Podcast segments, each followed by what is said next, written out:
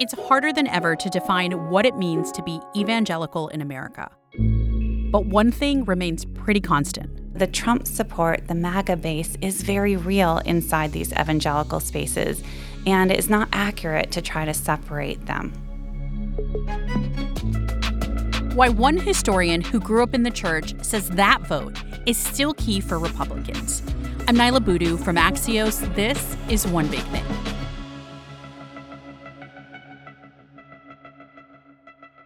Super Tuesday is less than a month away, and the Iowa caucuses are already a few weeks behind us. In Iowa, about half of caucus goers were evangelical Christians. Why that matters? That sets the tone for the rest of the primary. Axios national political reporter Sophia Cai is covering the 2024 election and was on the ground in Iowa. That's also why Trump had evangelical pastors and specifically Pentecostal charismatic pastors on the trail for him. One of them, I met Joel Tenney, who's a 27 year old pastor. He told me you cannot be a Christian and vote for a Democrat. The reason being, many of the Democratic policies are antithetical to the policies of Jesus Christ, which are hammered out in the Gospels, in his teaching. I called Reverend Tenney in Iowa. Our nation is on the brink of calamitous ruin. With Biden in office for another four more years, we will absolutely lose our country. And to a great degree, we've already lost our country. And that is the grievance that many Christians are vocalizing here. At Trump rallies like the one where Sophia met Reverend Tenney in Iowa, abortion was a central topic alongside the 2020 election results. Repeating the falsehood that the election was stolen that's something that a lot of evangelical pastors who are very vocal in their support of Trump will also tell you that they agree with. But evangelical voters are powerful well beyond Iowa. Professor Kristin Kobes Du Mez of Calvin University grew up in Iowa and has an evangelical background and now studies that voting bloc. She says around 14% of all Americans fit into the category of white evangelical. And while that's down from a few years ago, it's not just raw numbers. We also have to look at mobilization. And evangelicals vote at a much higher rate than many other Americans, and they tend to vote kind of toeing a party line. And so they punch above their weight politically, and certainly within the Republican Party, that is very true. And that's especially important this year. The thing about the 2024 election, as the as in recent elections, we are looking at a razor thin margin particularly in a handful of states, including Michigan, where we are right now. And so within these battleground states, it is actually a very small number who will make a difference in terms of the next four years and perhaps um, far longer than that for our country. Kristin's a professor of history at Calvin and author of the book Jesus and John Wayne How White Evangelicals Corrupted a Faith and Fractured a Nation, where she argued President Trump represents the fulfillment of many white evangelicals' most fundamental values. I myself am a Calvin University graduate and serve on its board of trustees. So while back on campus recently in Grand Rapids, Michigan, I sat down with Kristin to learn more. Hi, Kristin. Welcome to One Big Thing. Thanks so much for having me again. Kristin, what defines an evangelical today? This is a perennial question. In fact, I just came from a class where we debated this the entire class period. So there's not one definition. What you'll see in terms of political survey data is some folks define evangelical by theological beliefs. Some people define evangelical by denominational affiliation. Many define evangelical by self identification. Do you identify as evangelical or as born again? Then we're going to put you in that category. So, evangelical leaders themselves will privilege the theological definition and the church attendance, the religious behavior right? They have long done so and they are continuing to do so. But what we also see is that it gets a little tricky when you try to say an evangelical is defined by their theology. And they'll hold up things like conversionism, this born again experience, or biblicism, taking the Bible seriously, or the centrality of the cross of Christ, these sorts of things. Now, the thing is that when you just look at theological beliefs, a lot of people people fall into that category who don't in any way identify as evangelical, particularly African American Christians, right? And so it gets to be a, a, difficult category because what does define evangelical? They aren't going to the same churches, they don't move in the same circles. Their beliefs actually are quite different when you look at how those beliefs are applied, certainly on social issues, political issues. And so it is a very contested term. So, how is this intersecting with politics right now? What was really striking is in the aftermath of the Iowa caucuses, we heard the exact same refrain that we did in 2016 from many evangelical leaders themselves, saying that no, the numbers are not telling the truth, showing very solid evangelical support for Trump over all of the other Republican candidates saying that this is not accurate because it is not getting evangelicals right. You have to look at who's going to church, you have to look at their actual beliefs, and you're just grouping all these people into the evangelical category who are not true evangelicals. We heard that in 2016, and we are hearing it again. The problem is the data doesn't bear that out. We saw a dramatic increase in the Iowa caucuses among church going evangelicals in their support for Trump. So that number has not fallen off, it is only strengthened. Whether you define them by affiliation, by belief, or by any other category. So, is it accurate to say that there's a segment of the population that sees evangelical as a political label rather than a religious one? I would say even more so cultural right? And cultural can entail religion, it entails a political, it entails a way of seeing the world and, and your own place in that world. So we might want to call it a kind of God and country identity. Uh, that identifies with Christian nationalism, identifies with traditionalism, how, however you want to define that, and, and really and identifies politically. Okay, so given that, remind us how did Trump appeal to this demographic to begin with? Early on, I think there there were a lot of questions about was he really going to be pro life? Was you know wasn't he recently a Democrat? Can we trust him? What you see is through the 2016 primary season, as he made himself known to evangelicals, and as, as he really led with this anger and resentment and this militancy that I will fight for you, and really stoking this fear and anger, that's what really drew a lot of evangelicals to him. And back in 2016, we saw other candidates try to mimic that. Rubio tried and failed. Ted Cruz, the same thing, really tried, and nobody could out Trump Trump. And so we really saw that solidify so that now, when we're in 2024, he's a known quantity. So you mentioned Christian nationalism and how it overlaps with white evangelicalism. How do we define Christian nationalism? You're asking me all the impossible questions here. This term also is very contested, but it's essentially the idea that America was founded by Christians and for Christians. And there's often an implicit kind of white Christian in there, white Christian identity as well. And so Christian nationalism is the idea that Christians should have a greater say in defining this country's laws and in directing this country's future. So, the current Speaker of the House, Republican Mike Johnson, gave a speech in October when he won the speakership, and you wrote in an interview that this shows us something about the long tradition of white evangelicals in this nation. I wanted to play a little piece of that speech right now. G.K. Chesterton was the famous British philosopher and statesman, and he said one time America is the only nation in the world that is founded upon a creed. And he said it's listed with almost theological lucidity in the Declaration of Independence. What is our creed? We hold these truths to be self evident that all men are created equal, not born equal, created equal. And they are endowed by the, the same inalienable rights, with the same inalienable rights life, liberty, pursuit of happiness. That is the that is the creed that has animated our nation since its founding, that has made us the great nation that we are. And we're in a time of extraordinary crisis right now. And the world needs us to be strong. They need us to remember our creed and our admonition. Okay, so how should we understand this? A lot of American Christians think, yes, this should be a Christian nation. Yes, it's really good to have Christian values reflected in our nation's laws.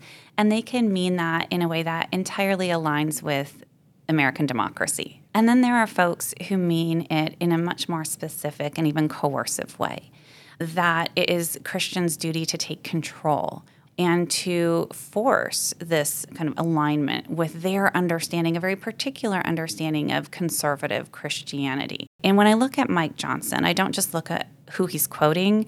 Uh, what I look at is his history. And he has a long history of being affiliated with a figure, um, David Barton, very famous in evangelical circles, largely unknown outside of those circles, but has really laid the mythical historical foundation for this Christian nationalism that we're seeing. And so when we look at Barton's uh, teachings and when we look at organizations like Family Research Council and these networks in the Christian right, we can see more explicitly what they mean.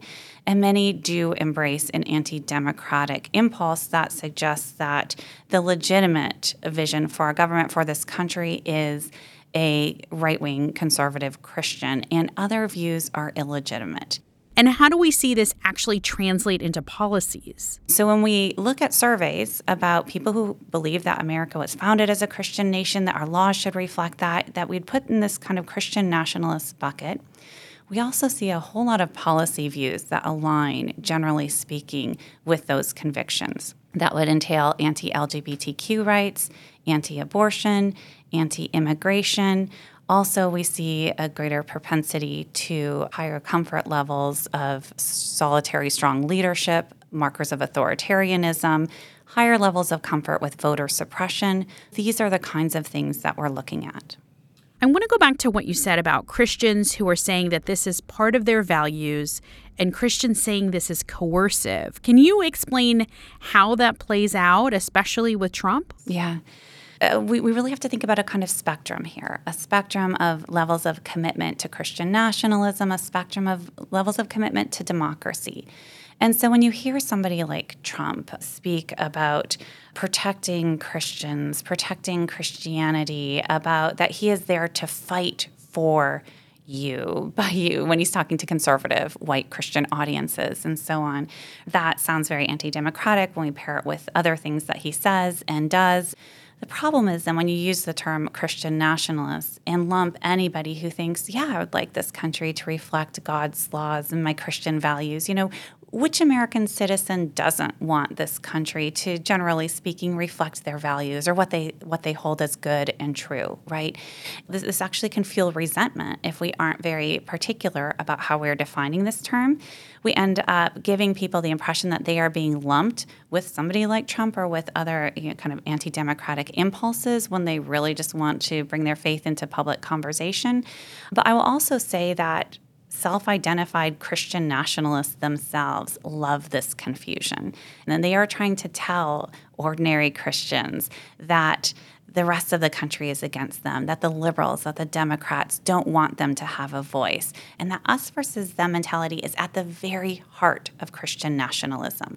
The idea that we are not all in this together, but that you are either with us or against us, if you are with us, you are with God. God is on our side. And anybody against us in any respect is on the side of the devil. And you will actually hear this kind of language that any critics are, are labeled very quickly demonic, Democrats are demonic, and the stakes are very, very high. In a moment, more with Professor Kristin Kobes Du Mez on evangelical voters in America. This is One Big Thing. Welcome back to One Big Thing from Axios. I'm Niala Boodhoo. Calvin University professor Kristin Kobes Du Mez has a Midwest evangelical background and went on to study religion, politics, and history. Today, she says Trump can count on overwhelming evangelical support in 2024. Kristin, we were just talking about the us versus them mentality in Christian nationalism, but isn't there an us versus them in Christianity generally, to be fair?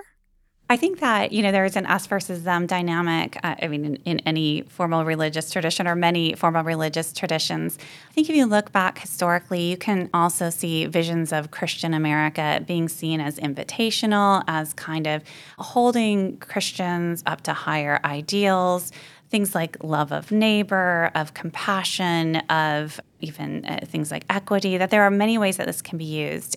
And then there are times, and certainly historically speaking, when it is very exclusivist. and when it is used to divide one from the other. One thing I will say too about this particular strand of Christian nationalism that we're seeing today is they are very invested in defining their very narrow and right wing vision of Christian America as default Christianity. And so, what we'll see in these spaces is some of um, their most ruthless attacks are actually aimed against fellow Christians fellow Christians who are disrupting this narrative, whether it's fellow conservative Christians who are not toeing the line politically, or other Christians who are challenging the, these views from a theological and biblical basis. There's no space for that. That kind of messes with this agenda of depicting this as you are either with us or against us, with God or against God. And as a Christian, you've experienced this, right?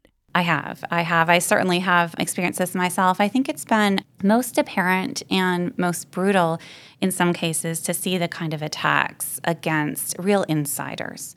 And so, if you follow folks like Russell Moore, who was pushed out of his leadership position in the Southern Baptist Convention, figures like Beth Moore, very popular Southern Baptist Bible teacher who is no longer Southern Baptist, the attacks on these folks have been really ruthless, right? And these here we can see that this is not a theological difference at all, right? These are theologically conservative, theologically orthodox by any measure, right, of conservative Christianity, but they did not fall in line politically right, spoke out against MAGA politics or inside church dynamics, spoke out against abuses of power or sexual abuse, and therefore they have been defined outside of the fold and have to be discredited or even destroyed.